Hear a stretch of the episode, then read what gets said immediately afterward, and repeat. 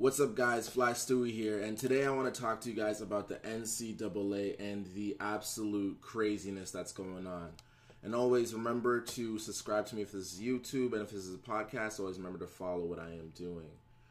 Anyways, NCAA, there is some absolute craziness that's going on here, and I just really want to dive into what's what this whole thing is all about. So, if you haven't heard lately, the news is that the NCAA has been pl- paying to recruit players in the basketball league and also their football league. And my thoughts on this are this it is so funny how this has been the worst kept secret in the history of secrets. The NCAA has been known to recruit players through money for really some years. This has been a prominent thing. And the fact that this is coming out and it took the FBI, a federal investigation, to really go about talking about this thing, to really expose it. It just shows you that where we are as a society. Now, one of the things that really struck out to me is the amount of big name players in the NBA that have been attached to this. You know, pretty much any star you can think of has been paid someone under the table. And if you've ever had a friend who's played in the NCAA, you would have known that there's a lot of different perks like free phones, free shoes, you know, your stipends and all that stuff. And my whole regards to this is it's crazy how the NCAA has been a nonprofit and has been able to, in front of our faces, steal money from athletes. Now, I don't know where you guys grow up, but I grew up, grew up in Canada. And in Canada, we have something called the OHL. Now, what's crazy about the OHL is that amateur athletes in the OHL, um, these guys are grade 10 to 12 even. You can play in the OHL. You can get paid as a grade 10, as a 15 year old, you can get paid um, a monthly allowance to play for a, a semi pro team. And you are not bringing in billions of dollars. NCAA players are marketed like crazy through the cities, right? They have these giant stadiums, and these guys are bringing in billions of dollars. Like that one deal that um, the NC, what was it with CBS, I think. Let me just NCAA, CBS. Look at this, eight point eight billion dollars that the NCAA did with a deal with CBS for the basketball tournament. Just just giving them the rights, the CBS the rights to show uh, March Madness. They did eight point eight billion dollars, and how much of that did the players receive? Almost nothing. So a lot of people give the argument that you know these players are getting free educations, they're getting free ride scholarships, and because of that, they shouldn't get paid. The funny thing about this argument is it's such an indigenous argument when you really think about it. It is just so, so wrong. Um, when you go to school, when I go to school, I'm not going for the education. I can learn anything that I learning at school online on the computer. That's just facts. The reason you go to get a higher education is because you're getting the degree. The degree is the main thing. The degree will get you a job in your field. And the way we're living nowadays, the degree doesn't even guarantee it. It's just the best option. If you're looking to be a lawyer, study law, you're looking to be a doctor, study medicine. When you go to the NCAA as an athlete, why on earth would you go there to get a degree? It literally makes zero sense. The business proposition, and this is D1 American athletes, I'm saying. Any other league, I understand, but a D1 American athlete, it makes no sense. Right? If you're really good, you're trying to do a one and done. If you're somewhat good, maybe you do two years. But if you're an athlete and you're the top 001% in your class of athletes, what is a degree going to teach you about your sport that's going to help you get to the next level?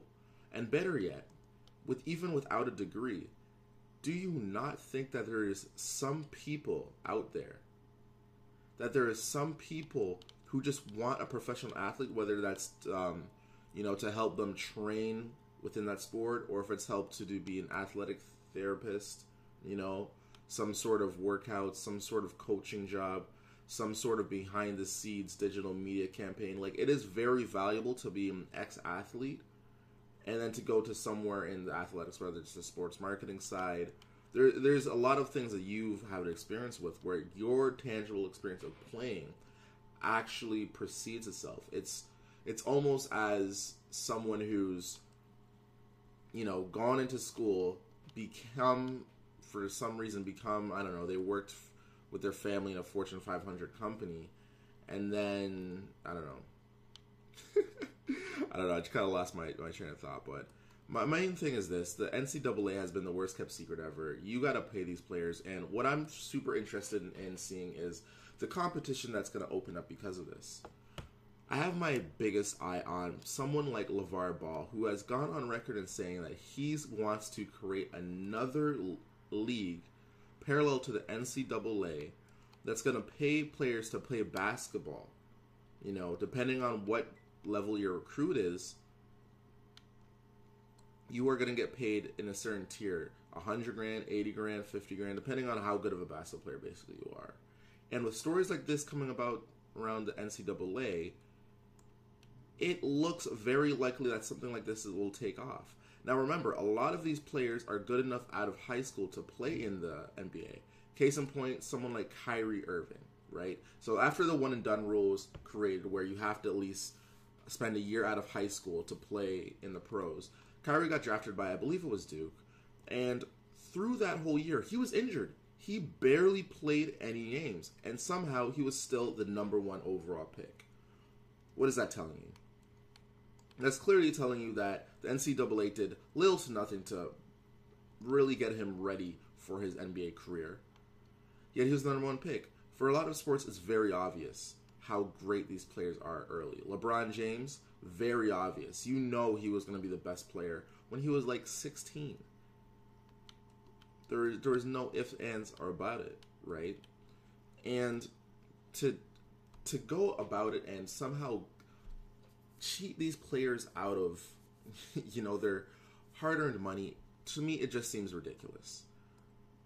Especially when you look at a sport like hockey that plays them so early, you know, you look at all these other sports and it just doesn't make any sense, especially when you're bringing in billions of dollars from that early of age. But what do you guys think? Do you guys think that these players should be paid or should not be paid? And what do you think the NCAA is going to do about this? I would love to hear your feedback. Always, you know, I'm on Twitter, obviously, at Fly Stewie. You can hit me up on there. Or if this is YouTube, you can just leave a, you know, you can leave a good old, you can leave a good old comment in the box. And always remember to subscribe to me on YouTube. But I would love to know what you guys think about this. Do you think that these players are should get paid? In my biggest opinion, the NCAA is in a lot of trouble in the next five years because of the advent and the commencement of something like social media, social media has really come to the maturity point where things like this just don't fly under the radar. You know, with the Me Too movement and everything, a lot of injustices are getting pointed out, and with the players able to talk directly now, the players are able to talk directly with with their audience.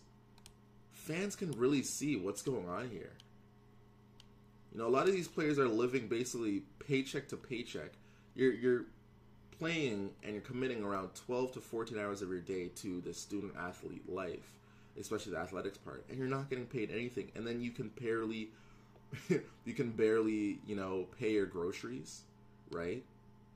You have top players admitting that they were living off a noodle diet when they're a D1 athlete bringing in billions of dollars it just doesn't make any sense. And what's going to happen in the NCAA is the corruption is too deep. I don't think worldwide they can go on and really change the culture at every school. A lot of big schools are named this implication of um, paying players under the table when, of course, it's a rule that they can't. And it's going to be hard for them to really, as a non-profit in quotes, go about and start paying people because they just really would have to change their business structure. All in all, My thing is the NCAA is opening itself up to competition. The NBA might even step in and start allowing players to directly enter the G League from high school or have some sort of feeder program, some AAU sponsored teams that are also getting paid and generating money. If you're looking at like just the generating opportunity or the money opportunity a lot of these players have uh, through this, look at someone like LaMelo Ball. LaMelo Ball is not even a top 10 player, yet this guy has his own shoe. When he praised Zion Williamson as basically a hazard, a public health hazard, because of how much people are trying to sneak into the game and watch them. And you're going to start seeing more of this where players are famous before they even play a game. Look at someone like LeBron James Jr. Right now, this guy is in middle school going to be a freshman, and we all want to watch him. We all want to watch him in person. How much money could he generate? How much ticket sales could he generate for you to watch his game? Young kids are marketable. And the NBA most likely is going to have some sort of feeder system similar to hockey here in Canada with the OHL where play young players are going to be able to get paid money for doing what they love to do and not having to go with this NCAA route. One of the other things that's really weird about this is players they can't even make money off of they can't even make money off of their likeness. Like you can't go down to the store to a mom and pop shop and make an extra five hundred dollars um, off of signing autographs there. You know, you can't go on any billboards. You can't make money off being on a radio host or any sort of gigs like that. Like you do not even own your likeness, which is just crazy and it's almost anti-capitalist. It's almost against the overall business perspectives where you come and you join this organization and they own your right. You know, if you get a 9 to 5 for most jobs, not only do they pay you, but you own your 5 to 9, you own what you do after pretty much. So it's just crazy to think that this has been going on for so long. And that's one of those things about social media that I love is the fact that we can just have these conversations. We can talk about these things. And a lot of these these hard issues are getting figured out because of the the the microscopic um, you know just the highlight that we're putting on as a society around these issues. So all in all, I'm really excited about um, to see how this is going to come off. I really want to look into this more and see how this develops. And in five years, and under my take, I don't think that the NCAA is going to be the, the monopolistic player. And I think there's going to be at least one or two prominent leagues in NCAA football and basketball that start popping up with uh, open competition. Always remember once again, this has been Fly Stewie. Hello, flight crew.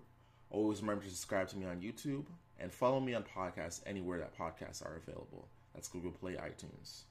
Anyways, we off. Easy.